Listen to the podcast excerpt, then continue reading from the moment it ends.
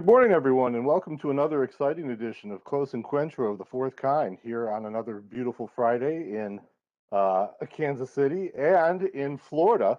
Uh, so we've got a a new venue for for uh, John for this week.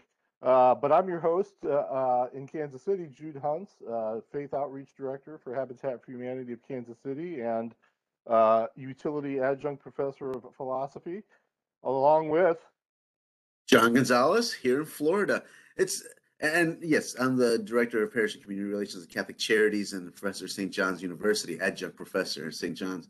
And it's you know it's funny, Jude. You're you're the you're like the stable person in Kansas City. I'm the floater. And where's where's where's John today? Oh, he's in Brooklyn. He's in Pennsylvania. He's in Florida. No, oh, it's I, I guess yeah. I'm, I'm I'm the traveling band here. Yeah. Well, you know, when I get that you know, high paying, you know, a church job where I can have multiple residences along this, you know, eastern seaboard, I'll, you know. Uh, yeah, that's what it is. That's, continue with the myth of the church of the, you know, the great financial, you know, yeah, that's no, right. we don't. I always tell people, especially my students, you know, we don't go into this profession for the money. Believe me, that's just we do. We go we go through it right for the heart because it's yeah, it's not your your high paying, high fluent area. No, I have, and here I am because um, again, every once in a while, it's you know we have our lives and all that, but then uh, we have the personal lives that come in, and and it's I'm in that point that you know some of the listeners might be familiar with in one way or another, where you got to have to take care, take care of your parents, your your aging parent, and um, I'm I'm I happen to be the only child, so I don't have uh, a sibling system uh, that we can work with. So it all falls on me. And, uh, you know, my father died back in 2015, and my mom it, it loves Florida and she's active in Florida. That's the thing that I have to just accept. This is good. This place is good for her. I can't deny that. So I had to kind of figure out how to, you know, be attentive to uh, the needs that that she that she requires you know the like the financial stuff the organizing and all that kind of stuff for her her house and everything here uh, and then just monitoring uh, memory issues and stuff like that. So so yeah uh, it'd be great to think that uh, oh yeah he's in florida again doing the, the the vacationing thing but it's been busy just collecting papers and meetings and stuff like that so say levy I totally understand. So, so where, yeah, so let's yeah, let's go on with uh, where we were last week. So to follow up on our show from last week, we talked about the impending vote regarding Liz Cheney, and that vote took place this week with not unexpected results. Uh, we figured the the outcome was going to be what it was, um, but the aftermath has been interesting, and her speech um, before Congress was really quite um, riveting. Um, and, you know, what she had to say was largely what we said on our show last week about, you know, the, the danger of the cult of personality and falling into the big why. And, and um, that uh, seems to be the road that uh, the Republican Party's chosen, unfortunately. And, um, you know, it, it's funny this week I was um, you know, when I work out, I've got a, a stationary bike here, and I I watch different videos, uh, you know, historical videos and whatnot, and I just have a, you know, a thing I subscribe to, and they happen to be one about, you know, the rise of Mussolini in, uh, in Sicily, you know, in in Italy, and um, um, so I was watching that, and I was kind of riveted to it because the parallels there were really quite striking in terms of, you know, the whole cult of personality thing and how you know, initially Mussolini had very little influence and whatnot, but in a few short years, you know, this cult persona took over and uh, you know came to dominate Italy for for uh, you know a couple decades. And uh, to obviously disastrous results. But um, you know, but to see this recurring cycle of things happening in human history is somewhat frustrating for you know, those of us who study history and other things. And, um, you know, we kind of, we're kind of in the midst of that, unfortunately. Um, it seems like, at least with regard to one political party. And, um, you know, we'll just kind of see what comes of this. You know, Liz Cheney has said she's going to continue to fight and stay within the party and try and change it. Um, and, um, you know, there are some other Republicans, you know, kind of doing the same thing. So we'll, we'll, we'll kind of see where it goes. We hope they do well and, and, uh, you know, can pull the party away from the brink. Absolutely. Absolutely. I, you know, uh, I'm seeing, I think it's on Facebook that some producer has come up with a, a documentary, um, something along the lines of why we follow or something, something like that. And he's uh, taking the opportunity to interview these octogenarian Germans uh, and who recall being part of those um, Hitler youth movements and uh, you know during during the 1930s and all this and just just getting their take on on what happened. Well, you know how did they perceive you know this this experience? How they uh, you know what was socially going on for all this to happen? So um uh you know all that i'm, I'm curious. I'm going to be curious to see if uh if that's you know, what learnings we can get what insights we can get from historically what took place again whether with it's in italy or germany at that time with you know with some of the you know, the concerns that Liz Cheney has, you know, has pointed out.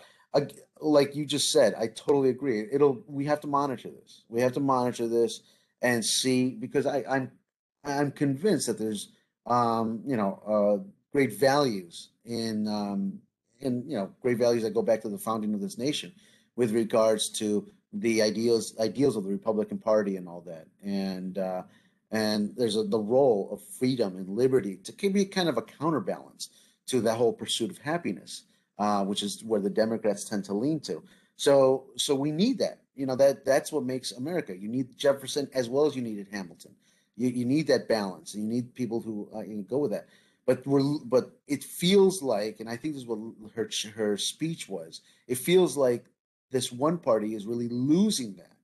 I mean, you can always say that you know globalization and and you know and, and this whole uh, the arena that we're in. You know, every every party evolves. Culture evolves. You know, the culture of this nation now is not the culture of 1776. But um, you know, but but you have to have those core values, and I think that's what Liz Cheney is really making a statement, making a stand, if you will. Know she's not alone, uh, but I hope her voice grows, and I don't know on what level that can be supported, but that's you know that's going to be what we have to evaluate with uh, you know with regards to where this goes. I think it is a I think something we have to take seriously, and us as Catholics, we have to take seriously how our Catholic Church responds uh, to this. And you and I have been talking already about this this uh, you know the this idea uh, which I, I find very I find disturbing personally. You know, to utilize the Eucharist, the most sacred object of the Catholic identity, uh, as a, a political tool that actually leans us towards uh, valuing one party over another. That's the way I'm, I'm seeing this. I mean, the, the, the, language is far more nuanced, um, but couched in the ideals of the of the Catholic fragments known as the cultural warriors, and um, and and so that's this debate is itself a little bit um, something concerning. And I was glad to see, and I was wondering if this was going to happen, if the Vatican, if the if the uh, Congregation of the Doctrine of the Faith was going to get involved. And sure enough, a letter did come out that may seem kind of, you know, blasé, but I thought I thought it had a lot to say. I think it really, you know, I, the Vatican is Rome is very interesting. You know, Rome makes a statement, and and you kind of feel like it's genteel in some ways and all that. But you gotta, I was always taught, you gotta always look at what they're couching in there. And there lies, uh, you know, some of the, the punches that they're actually having. And I, and I, did catch some of the language that they put there that kind of will, will, will I, I think, will really force the bishops to really shift how they're seeing this. So, what was your take on uh, on what's his name, Father Luis Lareda, Laredo. Yes, Cardinal Ladaria is is the head of the CDF, and um, his statement was re- remarkable. Um, and you know, to your point about reading church documents, um, it you know, Vatican dicasteries are largely composed of you know career diplomats, um, and they go to a special school and, and they learn the craft of diplomacy. And diplomacy is craft, you know, is all about the nuance of language, um, and you have to be able to read these things. Um, having worked in chanceries, having written some of these things, um, and reading a lot of these kinds of things, you, you you learn pretty quickly, you know how how how this game is played, and um, the the statement was remarkable in its on the one hand, as you say, this seems rather matter of fact, uh, but at the same time, they used words and language that you know, um, uh, for those who pay attention to these things, you know, were very pointed, uh, you know, and said, look, um, you know, so like for example, it, they you know talk about the role of the local bishop, uh, and that's not an unimportant point. That's a canonical point. Um, you know, the the the CDF was making a very huge point to say, look, um, you know, Episcopal conferences, national Episcopal conferences have their role, they have their place, uh, but at the end of the day, they cannot supersede the authority of the local bishop. That's Catholic Theology 101. That's, you know, that's Ecclesiology 101, uh, right from Vatican II, um, which reaffirmed the authority of the local bishop uh, in these, you know, in these areas and whatnot. And so, uh, so that was the first, you know, thing. Uh, but then the second point was much more theological and much more nuanced, which had to do with, um, you know, uh, using penalties in general. Um, that uh, you know, is this a you know, is this the best approach to the the problem, you know, of a Catholic politician who doesn't necessarily support, you know, the um, the church's teaching on something, and it, it's a little more complicated than that because you know, on the one hand, the President Biden says quite clearly, "Look, I accept the church's teaching on this. You, you know, I don't, you know, go and procure abortions. I don't go and."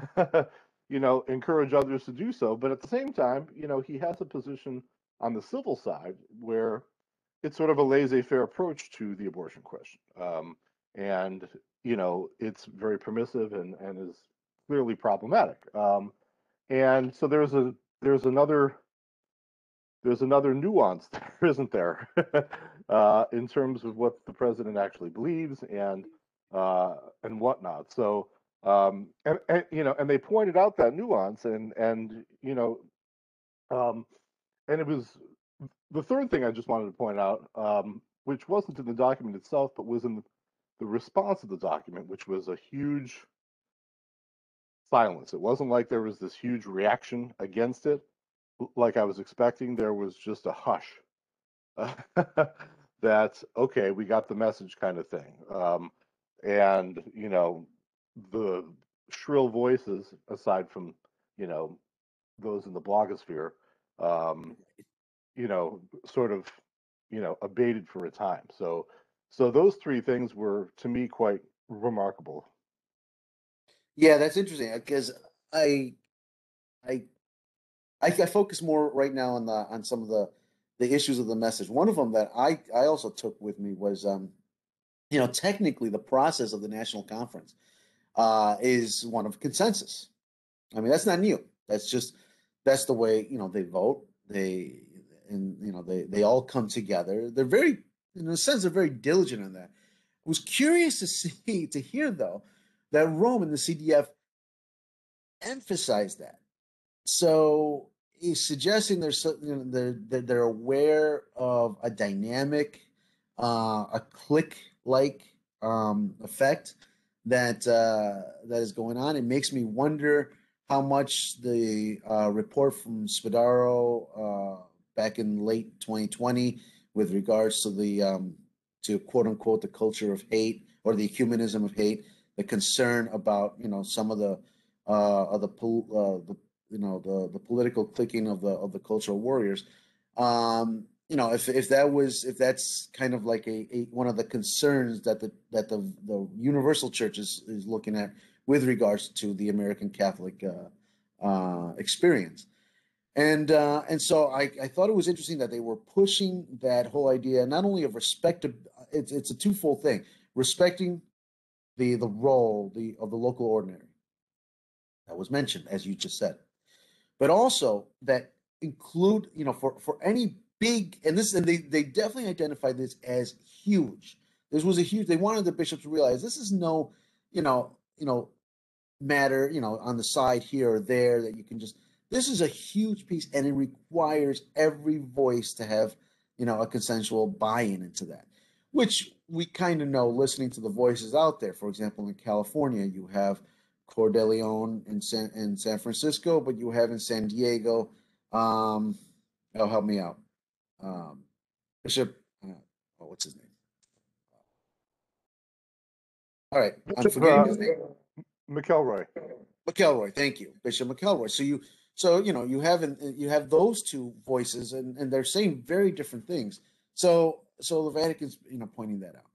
The other thing, um, the you know they they didn't. I thought, as subtle as they can be in the in their language, this was not as subtle.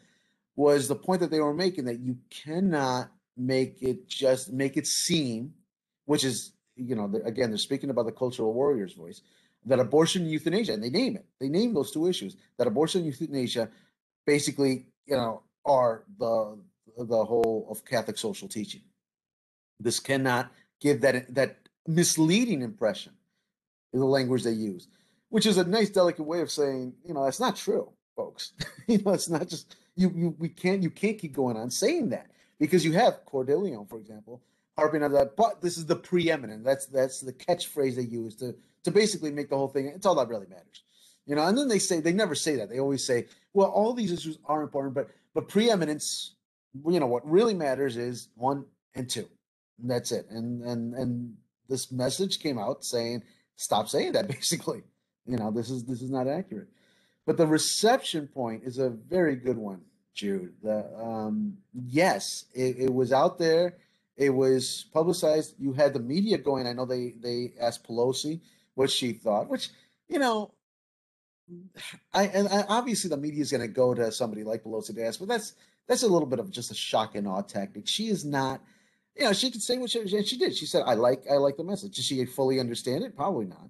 Um, but of course, they're going to want to get her opinion and all that. And for you know those of us who listen to this, that's not what really matters. I mean, it's it's coming down to how the church authority here in the United States realizes its political role and the, and the delicate balance that it is, and and it's and many of us were concerned that it's moving in a healthy direction, just like you know what we're saying about the Republican Party moving in a healthy direction. The you know the the, the cultural warrior uh, block of our of our church leadership is moving in, in this direction, and Rome steps in with this. It, that's the interesting voice to hear. You're right. The blogospheres, the the uh, the the rightist Catholics who who do, they'll, they'll make their own pronouncements, and again, that's not important all of us will have opinions. And I always say that's that's the one thing about being Americans. You know, you and I have an opinion. And our listeners should know, not to devalue us, but that is our opinion. We do not officially represent, uh, and nor should we, by the way, be the voice for you. We're just we're offering a perspective that we hope you know will will be part of a, of a larger conversation, because after all, that's the whole idea of sensus fidelium. Um, you know, so, that, so we're offering you know our thoughts and our opinions. But yeah, in in the in the local magisterium in the in the local um, authority teaching authority here in the united states it is it, it does feel like that, that that discussion that was moving moving moving just kind of like whoop. I'm curious to see where that's going to go. Um I, well how do you read that jude? Well if i can provide an analogy from the, the not too recent past um you may remember oh, seven, eight years ago, the Vatican, you know, had undertaken a, a uh, investigation of American nuns, right? Um, and this was kind of a big deal. The culture warriors were all excited because you know they thought Pope Benedict was going to come down and you know you know a clean house among American nuns and whatnot. And I remember I was chancellor of the diocese here at the time, and I was invited to be a part of a uh, of a of an NPR panel, you, you, know, about this particular topic. And uh, so I was with the interviewer, and of course, you know, the interviewer, you know, is doing his job. He's trying to, you know, stir the pot, create a, you know, create a thing here. And I I changed the dynamic, and I said, you know, you know, I said at the end of the day, church is family, you know, and and here we have, you know, as in any family, a conflict among family members. You know, we have, you know, on the one hand, you know, the Pope, our father, and on the other hand, we have, you know, a group of of nuns. And I want to point out, you know, that it was a very narrow group. It wasn't like this was all American nuns or, you know, even those on the progressive side. There was just a few.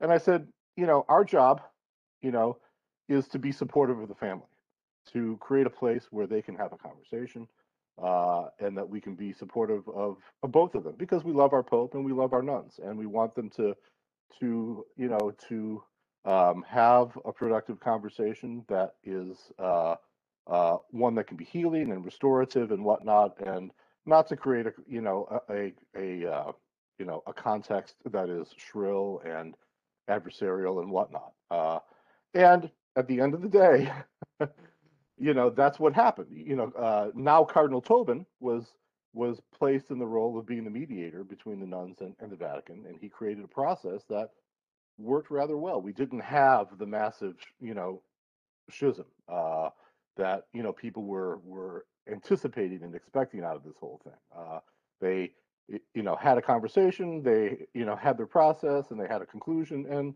it was fine. Um, and I think that's my hope and my prayer in this context as well. You know, we are not, you know, power players in the church. We don't have, you know, the role of being in the Vatican or with the bishops or uh, uh, you know and whatnot. We are family members. We are uh, ones who uh, need to create a place of mutual respect and dialogue that that can be had between members of the hierarchy on this particular question, and to offer our own insights. You know, uh, humble though they are, uh, as being lay Catholics in in America, and and um, you know the perspective that we have on this particular topic with our ministerial experience, our ecclesial experience, and uh, and whatnot. And hopefully, um, you know, we can again create a you know a culture where we arrive at a at, at that consensus that I think the Vatican document was was really looking for. Mm-hmm. The NL, the metaphor you just gave about the family, I think is is so right on, and it's one the Catholic Church loves to use. Uh, it's one of my favorite ones actually, you know, um, with my students on the Catholic social teaching course, there's certainly, you know, there, there's the documents, the, the famous documents, uh, encyclicals and all that. But you know, there's these wonderful uh, other messages that you know that come out, and one of my favorite that I go back to, and I think it's 2008, is Pope Benedict uh, and a World Day of Peace message on the global family, and I love it because he he used that metaphor that you talk about, and he says it so well. Um, and uh, and in some ways it's been repeated by Pope Francis, and and it exists even uh, certainly exists in the language of Pope John Paul II. But in that one short message, he just he says it so well regarding how we gotta when we say global human family, you know, we we could look at it as a very broad thing and all that, but he identifies like look at how the family dynamic works, and he and in that message he does that he he talks about you know how families make decisions and how complicated those decisions are. And he says that it's not just this metaphor that doesn't touch reality. That reality, how you make decisions about uh, financial expenditures, and you know as a family sometimes when you have to tighten the belt, you got to do it. And when you do it, you have to make decisions about what's the, what's for the good of the family and what are those priorities, like education, like healthcare, and maybe the luxury and profits and all that kind of type of things just need to fall by the wayside. And he says that's exact same that needs to be brought into the you know the, the to the broader conversation. How come we're not making those same priority decisions? And um, and I think that's you know uh, that's that's so true with with what you're saying as far as the metaphor of how the Catholic Church not only sees itself but how it, it develops these these relationships. And the one thing I can't when you were just talking, Jude, did you uh, or my listeners might have our listeners might have heard uh, that famous movie? It's dated now. I think it was before uh, Hispanics and Latino. We, we found it very. Um, it, it, it touched us. It was called Mi Familia. Have you heard that one? Yeah, that was that was a I that that movie. The dynamics that was a long movie, and it had I think spanned three generations. And all, and in a sense, what made it so powerful was it it touched a lot of us in in you know in, in our reality, in our family experience, and all the complexities, and not not just this whole wonderful you know hunky dory family image, all the complexity, violence, and and and, and difficult issues that it brought up. And I'm re- I'm reminded that sometimes folks, and there was this one sister in the family who really was bent on fairness and justice and all the good virtues and all that. But to a point, even she can go to an extreme. And so, you know, the role of the mother and the father to kind of bring back balance, which is what they were seeking, between the polarities of where their children were going here and there, and to still maintain that type of identity as a family in the midst of again the children going everywhere in, in every right to the political right to the political left to you know absolute apathy to a full social justice you know wing and all that. And and sometimes you would just get that the mother stands out. She didn't speak a lot during the movies but the few times she came in was powerful. She just she just had it, it was it was bringing back the balance. That was almost like her entire role um, kind of like saving the identity of the family and bringing back the balance through not yelling not yelling a point you know she would let the kids yell but she would just come in subtle subtly at the end with like a couple words to say this is what's important. You can go ahead and stay stay with your opinion. She wasn't like trying to convert the you know the sister or the young conservative brother but it's like this is where this is what's you know this is the value that you all need to have and uh, and in one time I, I was because I'm a social justice person, so it it was a corrective on the on the sister. You know, she had to, you know, she thought she was saving the world. Well, are you? you know, she really forced her to ask that question.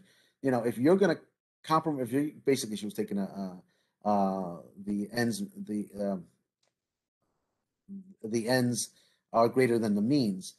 Uh, the ends justify the means. And uh, she said, no, no, in this case, you need to pull back and realize that uh, by stepping over everything that we hold dear, we've we we've our the ends have become um, ugly. They just said they haven't they haven't become the uh, the actual justice that you you feel like you're striving for, but you're compromising everything to get there. That cannot happen. And so she you know shared her story. So I feel like this letter, put in that context, Jude, is exactly what that's trying to do. It's just uh, it's the and it's and it's a great thing that we have a Roman institution and we have a CDF that isn't constantly out there verbalizing, oh, this is the way you should think, this is the way you need to think, this is the way you need to go with with this issue. They don't. They let they let all the episcopates, you know, go the places. But every once in a while, that's the role of the mother in Mi Familia is that letter that that just got promulgated. Um, okay, pause. You really need to think this a little through. And yeah, and and to have the laity and, and others, you know, again the consensus model put out there and, and just kind of you know uh, re-emphasize that I think was was a brilliant move. And I wonder if I'm going to ask you this, Jude. I wonder if uh, it isn't more than coincidental that Pope Francis's uh, ministry of the catechesis isn't out there uh, around the same time, just got you know put out there, which is is a nice thing to to give you know umph and legitimacy to the role of religious education, religious formation. But I think he did more than that. You know, certainly uh, folks like our colleague Joe Paprocki and all uh, found this very um, illuminating and all that. But I think it it again did that very thing of we need to highlight and and and actually also be attentive to the role of our lay religious teachers and all that um and and you know and and put them out there but be but walk with them you know educate you know inform form them. So you know what they teach will be um so you know this this real formative aspect of our catholic doctrine and social teachings and everything like that but i i i, I kind of think that that was you know it probably is more more coincidence than anything else but it couldn't have come at a better time then well you know i, I it may be coincidence in the intentionality of the Vatican, although you know in the divine economy, I, I you know I I don't think there are, are, that many coincidences. And in this particular case, you know, first of all, what they said about a catechist is long overdue. Uh, you know, it was mentioned by Saint Paul in his letters, and then it's been ignored for two thousand years. Uh, and uh, you know, Francis is bringing that back and saying, "Hey, look, this has been part and parcel of the church from the very beginning. You know, this is a ministry that needs to be validated, you know, long overdue. Uh, because, you know, the reality is, you know, lay people have been doing this work, whether in the home or in the parish, uh, far more than uh, the ordained and, and religious do. And, and um, it is, you know, a ministry that uh, uh, we also have to qualify is one that you know is at the service of the local bishop, who's the official teacher of you know the faith in terms of. Uh, so we we we do the ministry of catechesis in you know in uh, solidarity with and and as an extension of the bishop's teaching role in the diocese.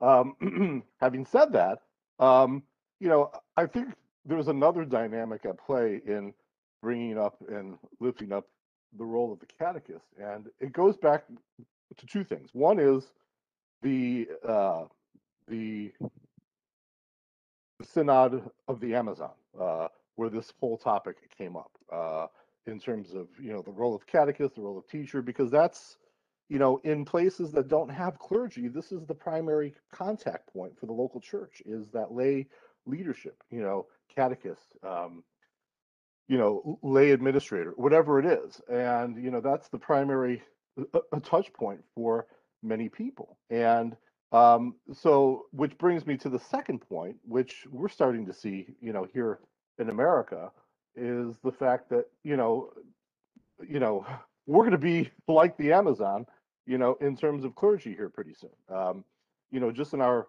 own local diocese, you know, we've seen the the the ordinations wane. We've seen men leave the priesthood, and now we have huge gaps in terms of covering, you know, in terms of covering parishes. You know, my wife is is the business manager at a parish here, and for ever they've had their own pastor. Now they're going to have to share a pastor. Okay, and this is a suburban parish. This is not a small rural church or a you know or a tiny urban core church. This is a suburban parish that is now sharing pastors because we don't have you know the pastors, and we're not. We're not going to ordain ourselves out of this problem. Okay, so uh, you know the church has to look for creative ways to continue to bring the gospel to people uh, in both sacramental and non-sacramental ways. Um, you know, I'm working with a parish now here locally. You know, on on that as well. They don't have their own pastor; they share a pastor. They have a deacon administrator, and right across the street are two hospitals. and you know, how are we going to provide the needs of that hospital? Well, we can do communion services, but we're we're calling upon lay people and say, hey, look, you know, we need Eucharistic ministers to go and bring a communion to people. We need people to read to kids. You know, we're going to, you know, enliven the parish by by inviting them into this work of ministry uh, in a lot of different creative ways. Uh, and uh, this document that the Vatican came out with provides us with that impetus, provides us with the fact that, you know, that the sensus fidelium isn't just the ordained, you know, and the hierarchy, but the sensus fidelium also includes the experience of of, right, of everybody right. within the church. Now, the tension point is, you know, and here we're going to hook into our fairway the uh, the uh, sci-fi thing, um, but you know, the but the other part of sensus fidelium is the tradition, right? Uh, that our that our present experience is in conversation with the larger tradition, right? And now the problem is, you know, uh, you know, and, and, we've talked about this in the past, you know, um, very often we can misinterpret the tradition, you know, like the prophecy of, you know, the one, right? Or the chosen, you know, a prophecy, mm-hmm. as Yoda said, which, if misinterpreted, uh, you, you know, and uh, so that's why we have, you know, this constant, uh, and I want to go back to Francis's constant harping on this point of discernment, right? That we mm-hmm. have to discern and discern rightly, uh, because we can misinterpret the tradition if we don't, right? Um, and so discernment has to be an essential part of formation. How to, you know, teaching people how to discern. To you know, to to use the the biblical analogy of Samuel and Eli, right? Uh, mm-hmm. You know, Eli was there to you know to teach Samuel how to hear the voice of God, and then once Samuel heard God's voice, Eli's like, okay, you've got it. You know, you don't need me for that particular role, but you still need me as a friend so that we can share our experiences of God with one another, right? And to, you know, and to talk about those and to enrich our own experiences and lives by hearing about what God is doing in in other people's lives. And that's why, of all, you know, Pope Francis come up with so many great documents, um, and certainly his encyclicals, but his exhortations, starting with um, Evangelii Gaudium. But the the one that I that is un, really unheard of, not much emphasis, but I think it's powerful, is the one on holiness. He came up with an exhortation on holiness, which is basically like almost like his Jesuit um, uh, document of Jesuit spirituality. And that document does a lot of things, and it's all, and the focus of the document is for all of us, for all the Catholic lay faithful in this time where he feels we, we really need to reapply the importance of uh, you know of these not only the values that we have which is what social teachings do but also the process for how to you know, how to be in relationship with ourselves and with and with one another. And in it he highlights some of the the dangers of not applying this idea of holiness which is discernment this ability to to to discern and to to really take the word humility and apply it in every way because you're you're you're part of something far greater than yourself. Mm-hmm. And that includes in community with one another. And so you you discern the spirit, which is such a Jesuit um, you know emphasis. But when you don't do it, he names uh, where uh, here in the current Catholic reality, it falls into the errors of Gnosticism, which I think we need to use that word more and more uh, because I think it's very real today. We look at it as an historical thing that happened with uh, Irenaeus and and um, Cyril and the folks in the 200s, but it never leaves. You know, in the Middle Ages, it's, the, it's called the Cathars, the Manichaeans. Um, you know, the, then you have kind of the Pietist movement in the 1700s. You know, there's all these these forms of Gnosticism, and what Pope Francis is saying is that it's still here. You know, it, it, he but he names it. He names it out there, and he describes what it looks like, and you can see that in some of the again, the you know the cultural warrior, you know, uh, Catholics that are out there. Now, on the other end, he also names, um, which is what I deem as my own personal heresy, and I realize that is where I have to always evaluate. You know, the semi-Pelagians in us. You know, the the the Pelagians, semi-Pelagians, the ones who um, identify with you know the the virtues of of working for justice and doing what's right, and uh, and, and you know, and and we can do this. Uh, kind of quasi um, on our own, and and then of course we you know we tend to uh, our errors that we tend to forget grace or or, or forget that uh, you know that uh, you know we may do all the right things for the right reasons ourselves, and yet we're missing the point uh, of a broader picture, and it's you know, and that's that stands into forms of individualism, you know, and so there's there's the error of this radical individualism, the semi-Pelagian, uh, you know, process. So, so Pope Francis named it that in that document um, on holiness. It's it's one that I think we all should really you know take to heart and and take the humility of, of discerning and it and it applies to everybody it's not just for us to point fingers and say uh, bishop so and so and all that they really need to to to listen to all that sometimes it you know you know, it's one that I read thinking, I need to apply this. I need to be able to sometimes, and I think it's a healthy thing to do. Name your own heresy, not as a way of shaming yourself, but to realize yeah, this is where my tendencies are towards. So I have to be aware of other ways, other filters to, you know, to to do, to listen to, to to evaluate things. And then how can I, you know, overall discern this and see what is the right thing to do, um, even though my tendencies might be to to to frame it uh, you know, in this direction or that direction. Uh, so, you know, I think uh, I think discernment is something that the letter from the CDF is really having the bishops uh, integrate in this process. But I think it's one that we all need to apply, and we all need to um, just take some time, not not with answers, but with let's sit with this. Let's let's consider, uh, you know, all these all these aspects, and let's let's not forget, like the mother and Mi Familia, the most fundamental thing is our our unity, our unity as a people, and and in that regard, what does it mean to be in this context Americans? What is what does it mean for the Republican Party to to embrace not to not to see themselves always in dichotomy against the Democrats. Who are they? Identify who you are. The Democrats need to do the same thing, by the way. You know, they're not in any way off the hook you know, and who are we as a value? And not to do the same thing that the opposition is doing, is to always see ourselves in opposition to to the other party, which is kind of where where we're you know falling into into now. No, let's let's you know take some time, establish who we are, what's our values, what do we stand for, and then how do we work together as a bigger family? And that's the thing: the Republicans and the Democrats, you've got to see yourself as part of the American family. you know, it's that this whole and I and I'm hoping that I feel like that's Liz, Liz Cheney's uh, heroic effort here is to do that with the Republican Party. We have to, uh, you know, see how the Democratic Party can, you know, can you know have that take that opportunity as well, mm-hmm.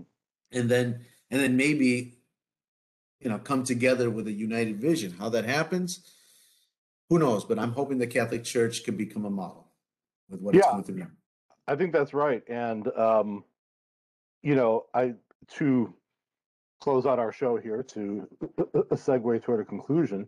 Um, you know, everything that we've you know talked about the humility, the the the dangers of Pelagianism and Gnosticism, the uh, the theme of family and unity, discernment and dialogue.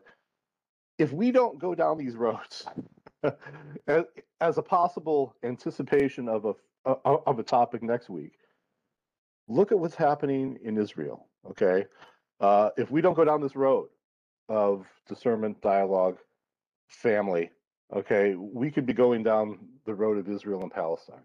Okay, these rigid, inflexible positions uh, that are tied to identity, uh, tied to cult of personality, um, all these things that that we're in the midst of being challenged with in our own culture um, let that be a lesson to us um, that we might, you know, avoid that road uh, so that we can have uh, a more peaceful uh, future here and perhaps be a model to places like that, you know, as a way of getting out of that cycle of, of vengeance and violence that that uh, is is ever present there. So, um, dear listeners and readers, we thank you for being with us again this week.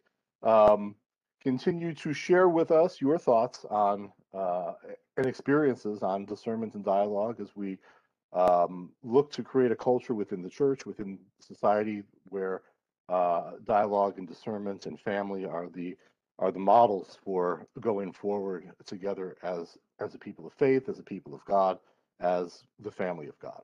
So, uh, everyone have a great week. All right. Great weekend. Amen. Amen